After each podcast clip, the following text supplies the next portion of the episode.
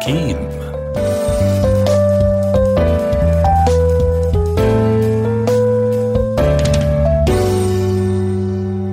أهلا بكم مستمعينا في هذه الحلقة الجديدة من البرنامج الأسبوعي حكيم على أثير راديو الكل.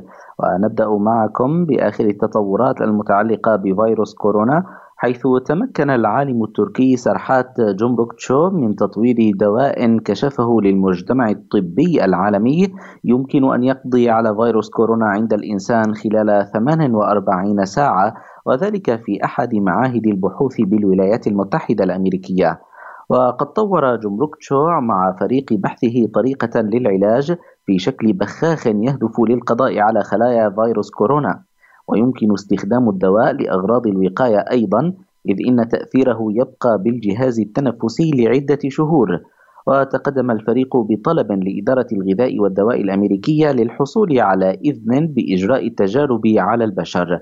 ومن المخطط أن تستخدم طريقة العلاج بعد نجاح التجارب على البشر عبر جرعات يتم بخها في الفم مرة واحدة على فترات تتراوح بين تسعة وعشرة أشهر لأغراض العلاج والوقاية وفق ما نقلت وكالة الأناضول. في خبر آخر أيضا اعتبر المدير العام لمنظمة الصحة العالمية تدروس أدهانوم جبريسوس أن هناك أدوات كافية لبسط السيطرة على جائحة فيروس كورونا المسبب لعدوى كوفيد 19 خلال أشهر معدودة. وقال مدير المنظمة خلال مؤتمر صحفي أمس الاثنين في جنيف في إشارة إلى قضية توزيع اللقاحات لدينا أدوات لبسط السيطرة على هذه الجائحة خلال عدة أشهر حال اعتمدناها بشكل متسق وعادل. عالميا وصل عدد الوفيات بالفيروس إلى أكثر من ثلاثة ملايين وتسعة وعشرين ألفا بينما بلغ عدد الإصابات أكثر من 142 مليونا و98 ألفا بحسب جامعة جونز هوبكنز الأمريكية في حين وصل عدد المتعافين من الفيروس حول العالم إلى ما يزيد عن 81 مليونا و306 ألاف في سوريا حيث وصل عدد المصابين بفيروس كورونا في شمال غرب سوريا إلى 21694 إصابة توفي منها 641 حالة وشفي منها 19737 حالة بحسب ما أعلنت وزارة الصحة في الحكومة السورية المؤقتة. أما في مناطق سيطرة النظام فارتفعت أعداد الإصابات إلى 21279 وبحسب وزارة الصحة التابعة للنظام وصل عدد الوفيات إلى 1456 حالة وفاة وبلغت حالات الشفاء 14958 حالة. وفي مناطق شمال شرق سوريا ذكرت هيئة الصحة التابعة لما تسمى الإدارة الذاتية أن أعداد الإصابات بالفيروس ارتفعت إلى 14049 حالة منها 462 حالة وفاة و1444 حالة شفاء.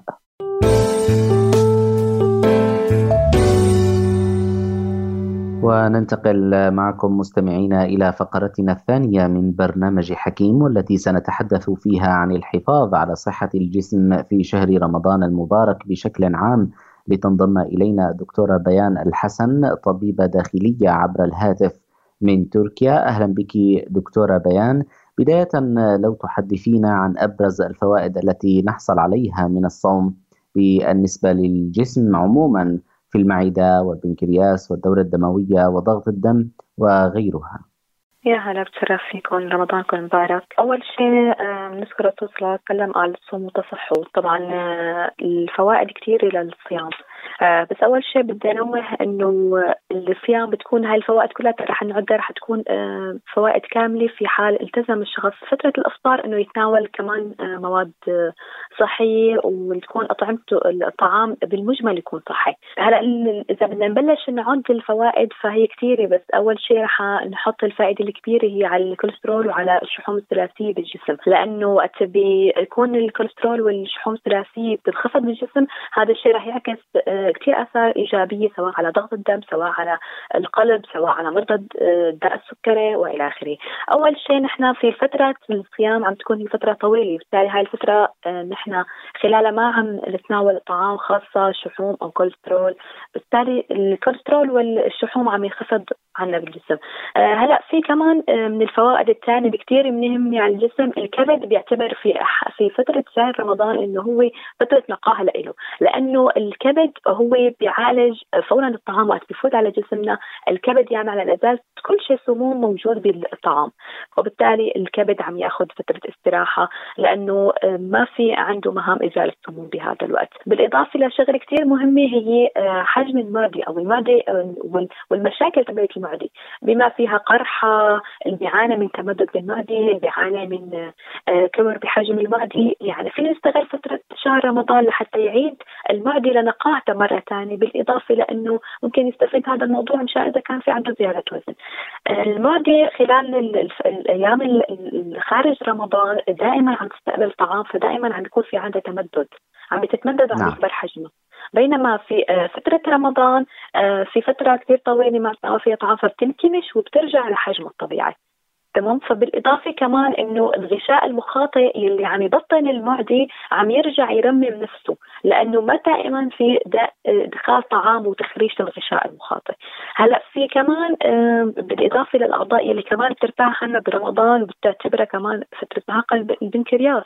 البنكرياس هو العضو الأساسي اللي بيفرز الأنسولين. طالما نحن كمان كمية السكريات عم تدخل على جسمنا قليله بفتره صيام طويلة فهو كمان عم يرتاح البنكرياس من الافراز الأنسولين. طبعا هذا موضوع كمان وقت ما بنفرز أنسولين كثير بتصير خلايا عنا حساسة للأنسولين أكثر هذا الموضوع كان كثير مهم لمرضى الداء السكري النوع الثاني اللي بيكون عندهم نقص بالحساسيه للأنسولين. نعم دكتورة لو حدثينا أنه آه، كل هذه الفوائد تحدث في حال كان هناك طعام صحي لو تحدثينا عن نوعية الطعام التي يجب أن يتناولها الفرد في وجبة السحور أو في وجبة آه، الإفطار آه، ما هي نوعية هذه الأطعمة؟ تمام أهم العناصر يلي بي بي بتحتاج الجسم عنا الماء الفيتامينات والعناصر الغذائية بما فيها كالسيوم بما فيها البروتينات والكربوهيدرات. هلا أكثر شيء بدي أنوه على موضوع إنه كل شيء عناصر غذائية بيحتاج الجسم ياخذها من الطعام الصحي. يعني بالإضافة حتى أول شيء رح أذكر على الماء، الماء نحن بنفكر إنه أنا حتى أحصل جسمي يحصل على الماء بأسهل الأمور إنه بتناول بشرب بشرب مي بكمية كافية من المي، بس برمضان خلينا نعتمد على الماء إنه نحصل عليه من الخضار من الخضار والفواكه، مثلا من خلال شوربة خضار، من خلال سلطه فواكه، لانها بتعمل على تخزين الماء لفترة أطول بجسمنا. بينما شرب الماء إذا شربنا ماء بكميات لتر ولا لترين بنفكر هيك نحن عم نخزن ماء هو لا. لأنه الجسم دائما بيعمل إنه عنده مستوى معين بيحافظ عليه من الماء. الباقي بيقوم الكلية بتقوم بإطراحه كبول. فبيروح الماء اللي نحن شربناه خلال فترة ثلاث ساعات والباقي النهار ما نكون خزنا ماء. لأنه نحن برمضان بيهمنا التخزين تخزين الماء بالجسم. فالطريقة الأسلم لتخزين الماء بالجسم عن طريق الخضار والفواكه. هاي بالنسبة للماء بالنسبة للبروتينات بنحصل عليها من البيض من السمك من الدجاج طبعا أي نوع من أنواع الأغذية نحن بدنا نتغذى عليها لازم تكون طريقة طهيها صحية. يعني أنا بتناول بيض بس يفضل إنه أتناول بيض مسلوق أو مقلي بزيت الزيتون لأنه بالإضافة لأنه ما نكتر ملح. كمان الملح من العوامل المسببه الاساسيه للعطش. وما بنقلب نعم. بمواد ممكن كمان تعملنا ارتفاع بالكوليسترول والشحوم الثلاثية بينما زيت الزيتون طبعا هو من الأشياء الآمنة ممكن ناخذها آه بالنسبة للسمك كمان السمك سواء كان مشوي ولا كان آه مطهي على البخار كمان آه فوائده كثير منيحة بالإضافة لفوائده اللي في معادن كالسيوم والى آخره وأوميجا 3 مشان آه، موضوع الذاكره. بالإضافة إلى إنه كمان ممكن نحصل على البروتينات من المكسرات، طبعا المكسرات شيء أساسي بيعطينا طاقة وبيعطينا بروتينات بس بدنا نحافظ نفس الوقت نتناول مكسرات خاليه عن الأملاح. نعم. كثيرا ما نسمع دكتورة عن أشخاص بعد انقضاء شهر رمضان يزيد وزنهم بدل أن ينقص أو بدل أن يحافظوا على الأقل على وزنهم الأصلي ما هي الأسباب التي تؤدي لذلك؟ تمام. هلا الشغله الاساسيه نحن بنتناول طعام صحي خلال فترة رمضان. آه يعني بنتناول آه كميات كبيرة من الأطعمة المملحة مثل المخلل مخلل بكميات كبيرة. أو بنتناول كمان كمية كبيرة من من المياه بالفترة بين الإفطار والسحور.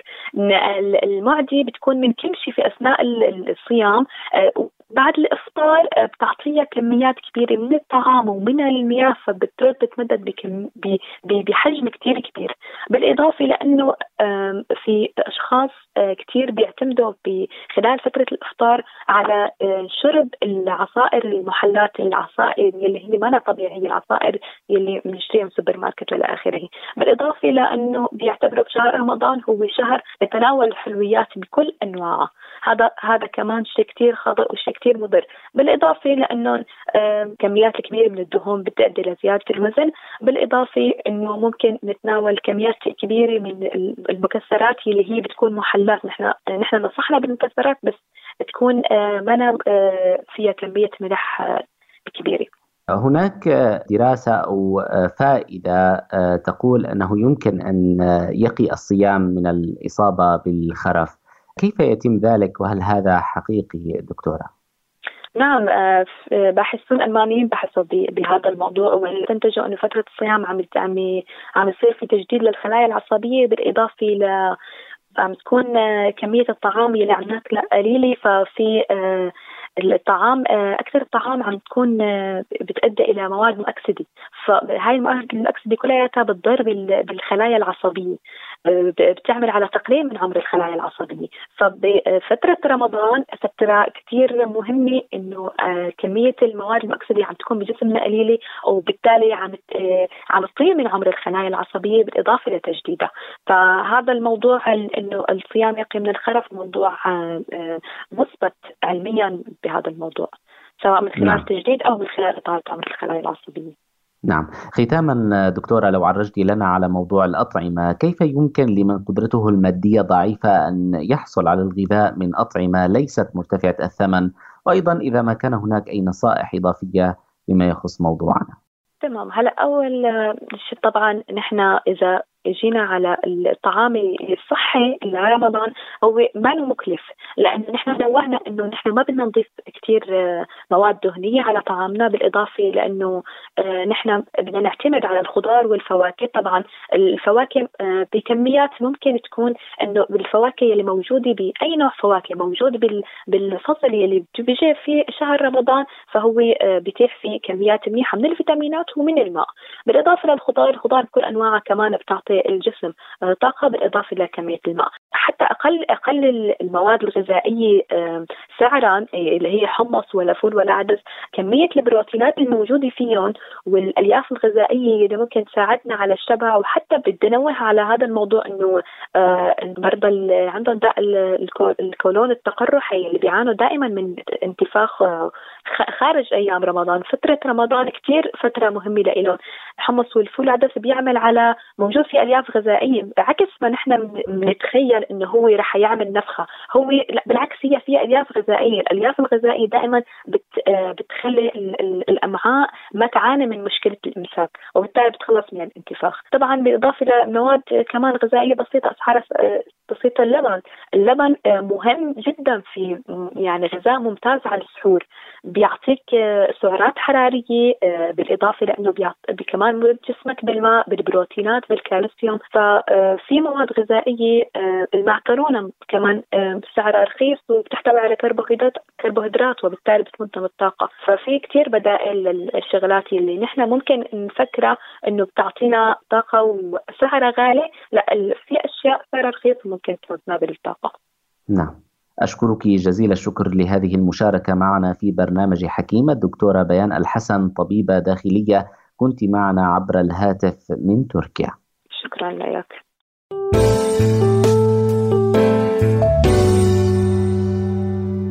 مرض الثلاسيميا واحد من أمراض الدم التي تسجل إصابات بها في الشمال السوري ويعاني المرضى في مدينة عفرين شمالي حلب على وجه الخصوص من عدم توفر مركز لعلاج هذا المرض في المدينة بالإضافة لصعوبات عديدة تواجههم بخصوص العلاج. نستمع معكم للتفاصيل في هذا التقرير ونعود لنتابع معكم في هذا الموضوع. يعاني ذو مرضى الثلاسيميا في شمال غرب سوريا من قلة توفر العلاج لهذا المرض. وعدم القدرة على إجراء عملية نقي العظام للمرضى في المنطقة. ويتحدث أهل التقاهم راديو الكل في مدينة عفرين شمالي حلب عن معاناتهم في الحصول على علاج هذا المرض وعدم توفر إمكانية لإجراء عملية نقي العظام التي يتطلبها في الشمال السوري. أنا أبو إبراهيم والد الطفل محمد عباس. معه مرض تلاسيميا. كل عشرة أيام بحاجة لنقل الدم وعم نتعذب كثير بالنقل الدم بعد أحيانا ما عم توفر بسبب الكورونا. وحب حافظ الحديد ليس متوفر عم نشتري حر. وبحاجة إلى عملية نقي العظام. ولا يوجد بالمحرر نقي عظام. عندنا ولد مريض تلاسيميا. طبعا بتعرفوا مرض التلاسيميا بحاجة لنقل دم. وهذا النقل الدم عم نعاني في صعوبة منه. وعدم توفره يعني خاصة بسبب كورونا وأيضا مضادات الحديد كمان عم نعاني من صعوبة عدم توفرها. أيضا بحاجة إلى عملية زرع نقي عظام في تركيا. وهذا الأمر يعني بالمناطق المحررة مفقود يعني وصعب جدا يعني. بإعازة لنقل كل عشرة أيام دم وعندنا إضافة لدواء نقص الحديد ما عم يتوفر معنا. ولأنه موجود. ويعبر والد طفل توفي بسبب مرض الثلاسيميا لراديو الكل عن حزنه أثناء متابعة علاج ابنته الأخرى المصابة بذات المرض ويصف معاناته بسبب ذلك.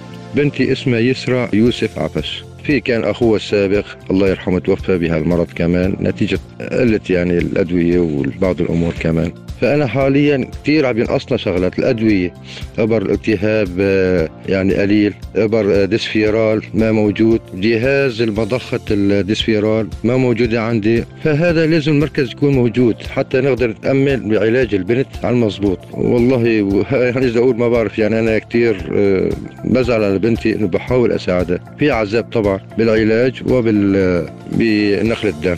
ويبين الدكتور صفوان سجناوي طبيب أمراض دم في عفرين نوع الحالات التي تراجعهم في المدينة وأهم الصعوبات التي تواجههم لعلاج المرضى. بالقول أغلب الحالات اللي تراجعنا هي حالات تلاسيميا بيتا كبرى هذا النوع من الحالات. المريض يحتاج نقل دم بشكل متكرر. كل ثلاث أسابيع أو كل شهر تقريبا. طبعا أهم صعوبة عم تواجهنا هي موضوع هاي الأدوية ما عم تتوفر بشكل كافي خاصة إذا ارتفع مخزون الحديد أو الفيريتين في الجسم. ممكن يأثر على الكبد يأثر على القلب يأثر على الأعضاء في الجسم ويعمل قصور أعضاء. آه، العلاج الشافي للمرض هو عملية زرع نقي عظم في الأعمار الباكرة طبعا لكن هاي العملية غير متوفرة في الشمال السوري. تركيا ممكن توفر. والثلاسيميا هو اضطراب وراثي في الدم ينتج عن بعض أنواعه مشكلة في تكوين الهيموغلوبين من حيث الكيفية أو الكمية مما يسبب تدمير خلايا الدم الحمراء. ويعاني منه في الشمال السوري 130 طفلا في عفرين و300 في عزاز و300 آخرون في إدلب. وفق ما أكده الطبيب ملهم أخصائي أورام الدم في عفرين في حديث سابق لراديو الكل.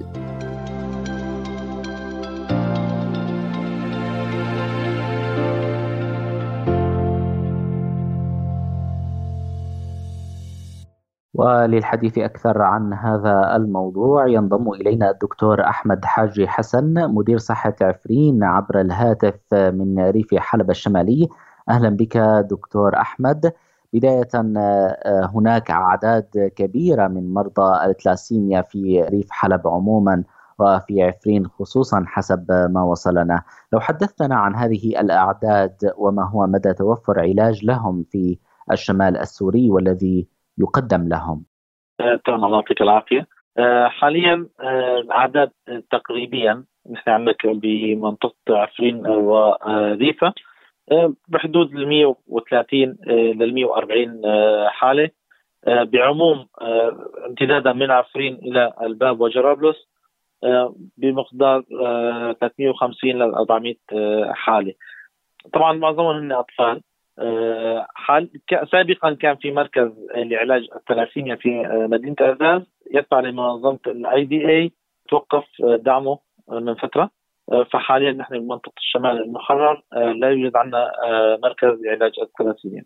نعم دكتور أحمد ما هي أبرز العوائق التي تمنع وجود مراكز صحية لعلاج مرضى الثلاثيميا وأدوية لهم في المنطقة؟ طبعا مثل ما تعرف حضرتك بيعرفوا السادة المستمعين إنه مركز الثلاسيميا ذو تكلفة باهظة يعني وخاصة موضوع الأدوية فتكلفتهم باهظة لذلك موضوع الدعم هو هو الأساسي. فنحن نطلب من جميع الجهات المعنية إنه يكون في دعم لمركز ثلاسيميا أو أكثر من مركز في الشمال المحرر في عزاز في عفرين في الباب يكون في كذا مركز لعلاج الثلاسيميا نعم. لو حدثتنا أيضا دكتور أحمد عن الحلول المطروحة والاحتياجات لعلاج هؤلاء المرضى بشكل موسع وهل يتم نقل أي من الحالات إلى الأراضي التركية أم تعتبر من الحالات الباردة ولا يتم نقلها؟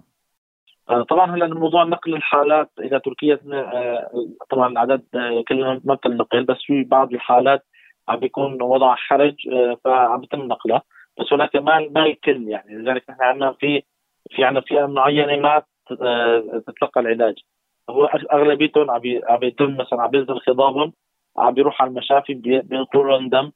آه بتعدل وضعهم ولكن هذا ما اسمه علاج هذا اسمه تحسين حالي خلينا نعتبره. آه لذلك نحن عم نطالب يكون في مراكز متخصصة لهذا المرض. يكون في أدوية زائد نقل الدم يكون باشراف أطباء أخصائيين. نعم. في ظل هذه المطالبات وعرض الحالة التي يمر بها المرضى على الجهات المعنية كيف يكون الرد من قبلهم دكتور أحمد؟ مديريه صحة عفرين كان عندنا اجتماع بهاتاي من فترة أسبوعين كان من أول الطلبات والاحتياجات لمدينة عفرين هو مركز لعلاج الثلاسيميا كنا طالبينه من جميع المنظمات المجتمعة معنا. وإن شاء الله نعم. في القريب العاجل راح يكون في رد إيجابي إن شاء الله. نعم. أشكرك جزيل الشكر لهذه المشاركة معنا في برنامج حكيم الدكتور أحمد حاجي حسن مدير صحة عفرين كنت معنا عبر الهاتف من ريف حلب الشمالي. أهلا وسهلا.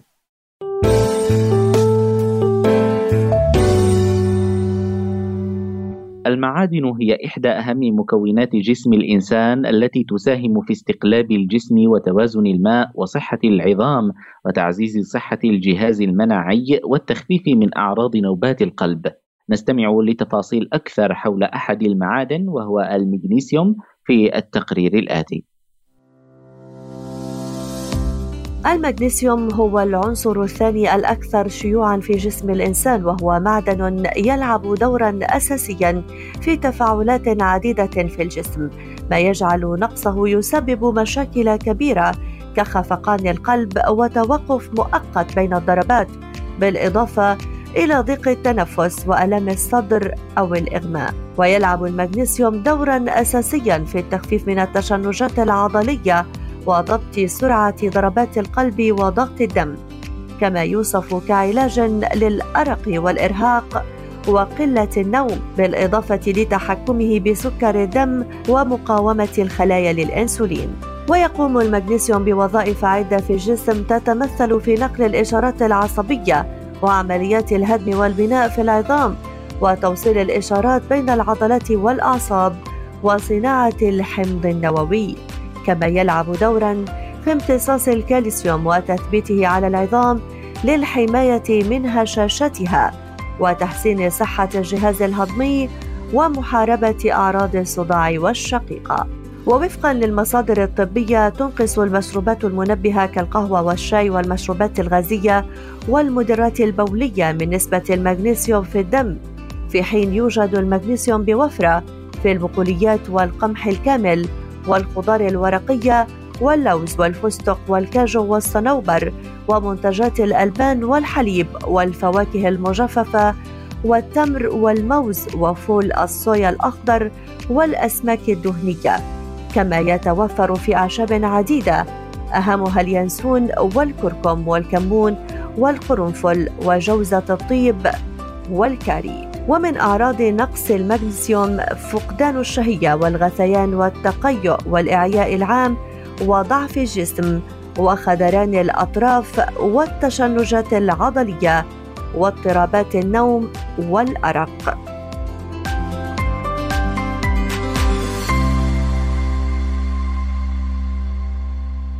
إلى هنا مستمعينا نكون قد وصلنا معكم إلى ختام حلقتنا لهذا اليوم من برنامج حكيم. كنا معكم في الإعداد والتقديم. أنا عمر نور وبتول الحكيم على أمل أن نلقاكم الأسبوع المقبل في ذات الموعد. أطيب التحيات لكم دمتم بعافية وخير وإلى اللقاء.